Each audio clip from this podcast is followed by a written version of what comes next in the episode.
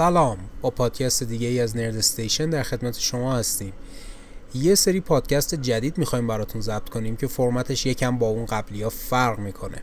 تو این پادکست ها می‌خوایم راجع به شخصیت های مختلف کامیک فکتا و کلا چیزهایی که باید تو دنیای نرد بدونید باهاتون صحبت کنیم. این قسمت می‌خوایم راجع به هالک با شما صحبت کنیم. چه تحولاتی در دنیای کمیک داشت و چه پروسه یا طی کرد تا به روی پرده سینما برسه. در سال 1962 تیم افسانه استنلی و جک کربی در کمیکی مستقل به نام هالک شخصیت جدیدی رو معرفی می‌کنن دور بروس بنر دانشمندی که به روی تجهیزات و تسلیحات گامایی تحقیق می‌کرده.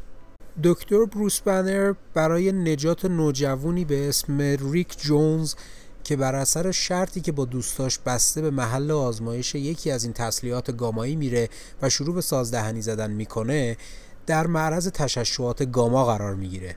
این اتفاق و تششعات گاما اوریجینی هست که در کمیک ها باعث ایجاد هالک میشن. در ابتدا قرار بوده بروس بنر شبها تبدیل به هالک بشه و بعدها این رو عوض می‌کنن و میشه وقتی که دکتر بروس بنر عصبانی میشه هالک به روی کار میاد.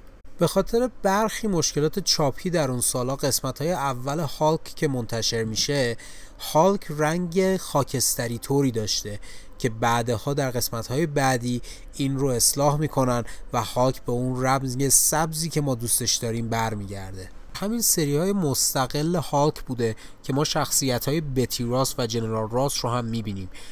این سری کمیک چند جلد بیشتر منتشر نمیشه ولی این پایانی برای شخصیت هالک نبوده. ما هالک رو به عنوان شخصیت میهمان در کمیک های Fantastic Four و Avengers بعد از این دیدیم. و در همین سری ها بود که اسم اون به رابرت بروس بنر تغییر می‌کنه. دلیل این تغییر این بود که استن لی در event هایی همچون Comic-Con به کرات اسمش رو به اشتباهی باب بنر صدا می‌کنه و این باعث میشه که بروس بنر یکی از شخصیت هایی باشه که ما با اسم میانی صداش می‌کنیم و بروس بنر شناخته میشه از اون به بعد. بعدها هالک دوباره سری کمیکی مستقل خودش رو پیدا می‌کنه.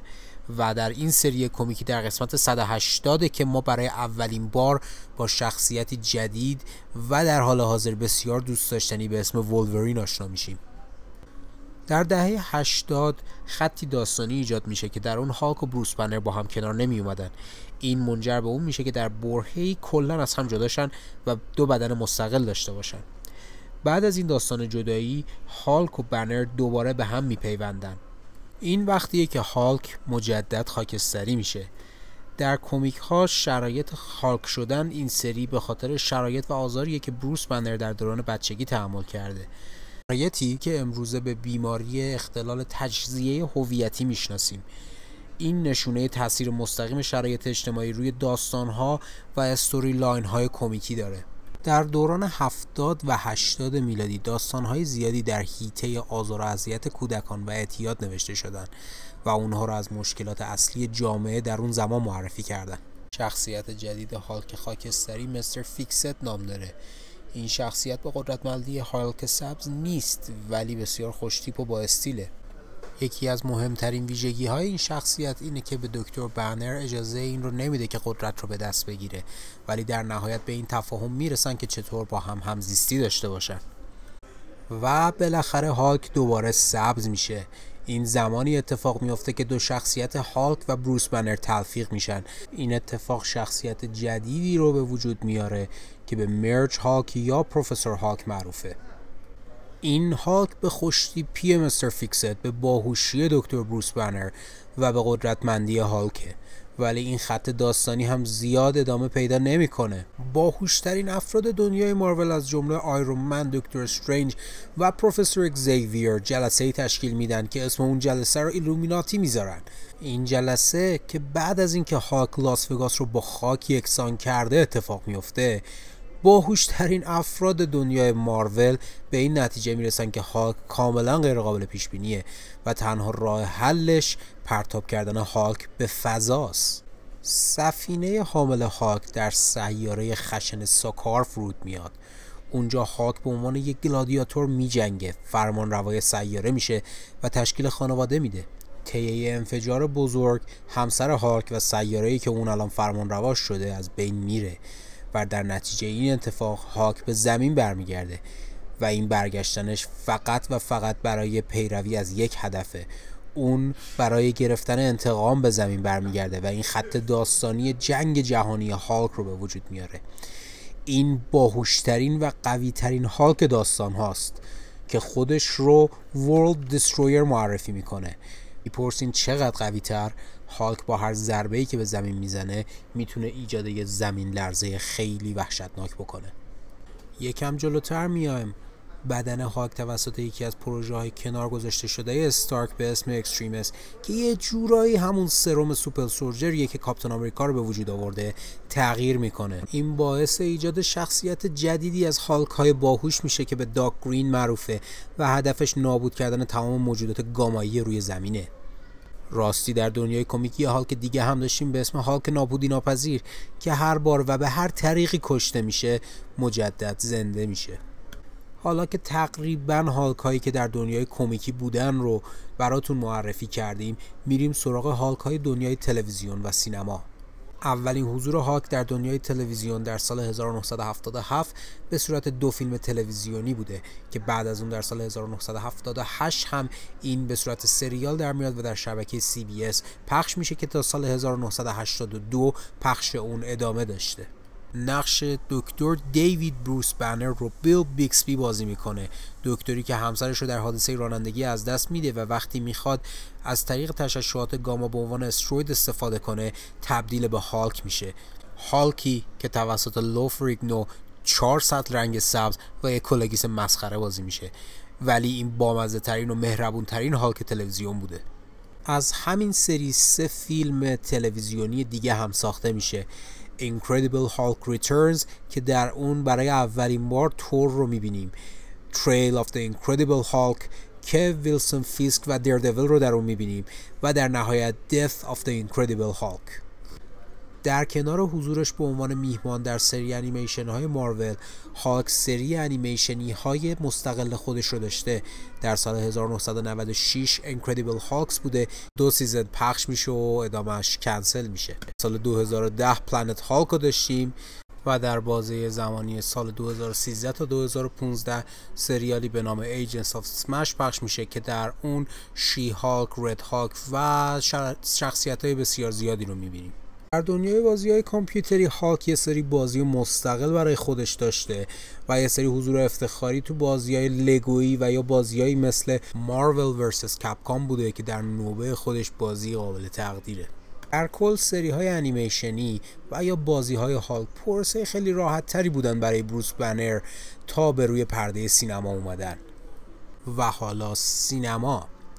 هالک در فیلم های سینمایی حضوری به راحتی انیمیشن ها نداشته. شروعش در سال 2003 با بازی اریک بنا در نقش هالک و جنیفر کانالی در نقش بتی راس. به کارگردانی کارگردان اسکار برده و مطرح انگ لی بوده که تم جدی اون برای بسیاری از منتقدین ناامید کننده و افسرده کننده بوده برای یه همچین شخصیت کمیکی. یونیورسال در سال 2008 تلاش مجددی برای ساخت هالک انجام میده و این بار از ادوارد نورتون که از طرفدارای پر و قرص این شخصیت بوده استفاده می‌کنه. ادوارد نورتون در سال 2003 همین نقش بهش پیشنهاد میشه ولی به دلیل اینکه فیلم نامه و متن اون رو بسیار ضعیف می‌دونه برای هاک این نقش رو قبول نمی‌کنه. در ابتدای این فیلم هاک با جنرال راس همکاری داره و یکم جلوتر منجر به ساخت بامنیشن با بازی تیم راث میشه. در نهایت نبرد بسیار زیبای ابامنیشن و هالک رو داریم که بعد از پیروزی اون هالک از نیویورک میره. جاست که می‌بینیم بروس بنر تونسته و یاد گرفته چجوری قدرتش رو کنترل کنه. در این مرحله است که از سنت کمیک ها دور نمیشیم و ما جذابترین هالک رو به عنوان شخصیت میهمان می‌بینیم. فیلم اونجرز مارول در سال 2012 اولین باری بود که ما قهرمانان مورد علاقمون رو کنار هم می‌دیدیم. و هالک جدید با بازی مارک رافالو توی این فیلم حضور داشت. این هالک یه recast بود نه reboot در نتیجه هالک رو در ادامه اتفاقات 2008 می‌دیدیم. ولی این بار شخصیت دکتر بروس بنر فردی تنها گوشه‌گیر و پر از نفرت فردیه. اون به Avengers میپیونده برای مبارزه و از اون مهمتر در کنار تونی استارک برادران دانشمند رو تشکیل میدن یا همون Science Bros. در اونجرز 2015 دکتر بروس بنر در کنار تونی استارک روی برنامه به اسم اولتران کار می‌کنن که بتونه جای اونجرز رو بگیره.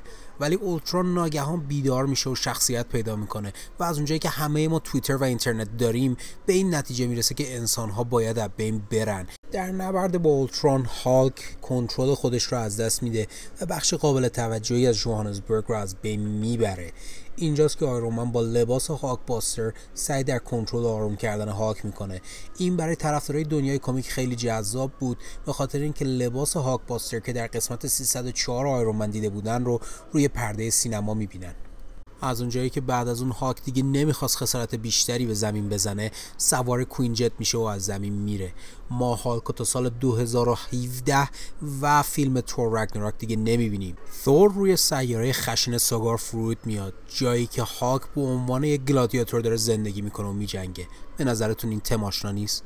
در این فیلم ما سمت کمیک و خندهدار و شخصیت باهوشتر هالک رو می‌بینیم. اونجرز اینفینیتی وارز سال گذشته با صحنه شروع میشه که نشون میده مهاجران ازگارد زیر حمله نیروهای تانوس هستن و تو همون ابتدا هالک سعی می‌کنه که تانوس رو سمش کنه ولی به راحتی شکست می‌خوره. و اینجا بود که هایمدال با آخرین نیرویی که براش مونده بود هالک رو به زمین میفرسته تا هشدار اومدن تانوس رو برای زمینیان بده. در ادامه می‌بینیم که هالک سر ناسازگاری گذاشته و هرچی بنر سعی می‌کنه اون رو به روی کار بیاره اون تفره میره. حتی در قسمتی در وسط تغییر یک نی خیلی بلند به بنر میده. در انتها می‌بینیم که تانوس موفق میشه تمام سنگ های ابدیت رو به دست بیاره و با اون بشکن معروفش نیمی از کهکشان رو به داست و خاک تبدیل کنه. بروس بنر از بشکن معروف جون سالم به در می‌بره ولی به نظر میاد دیگه توانایی تغییر به هالک رو نداره. این که از این به بعد چه هالکی رو می‌بینیم و توی اند گیم چه چیزی منتظر ماست همش حدس و گمانه و برای اینکه حتی حدسامون باعث اسپویل برای دوستانی که خیلی از دنیای کمیک اطلاعات ندارن به بحث راجع به اونا نمی‌پردازیم و منتظر میشیم که Endgame بیاد. امیدوارم این خلاصه اطلاعاتی که از هالک براتون آماده کرده بودیم و تو این قسمت پادکست براتون گفتیم براتون مفید بوده باشه و دوست داشته باشین. یادتون نره توی اپلیکیشن یا جاهایی که پادکست رو گوش می‌کنین حتما به پادکست subscribe کنین و حتما تو پیج پادکست nerdstation.ir تو بخش دیدگاه ها نظراتتون رو برای ما بذارید. اینی که دوست دارید ما راجع به چه مسائلی صحبت کنیم اینی که از پادکست هایی که تا اینجا گوش کردید راضی هستید یا نه شاید ما کامنت هاتون و دیدگاه هاتون رو توی قسمت های بعدی پادکست برای همه بخونیم. منتظر پادکست های بعدی ما باشین و تا اون موقع شاد باشین.